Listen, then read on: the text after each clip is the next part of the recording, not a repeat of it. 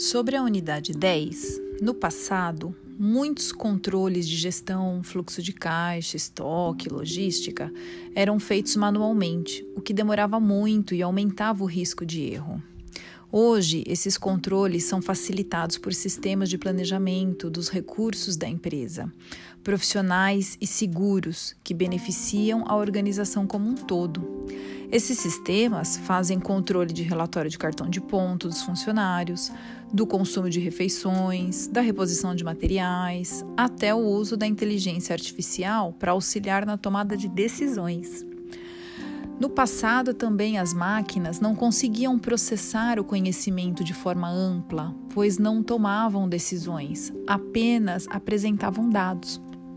Agora, com o desenvolvimento de tecnologias de aprendizado, os robôs fazem atendimento aos humanos e, conforme sua resposta, eles são capazes de elaborar uma solução.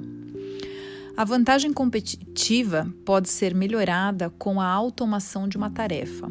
Por exemplo, o preço de um produto custa 2x, porque deve incluir nele a perda de material, defeitos de produto na linha de produção, etc.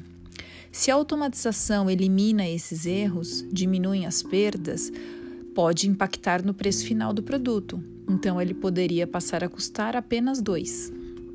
Bem, o mercado enxerga mais vantagens do que desvantagens no uso de sistemas operacionais.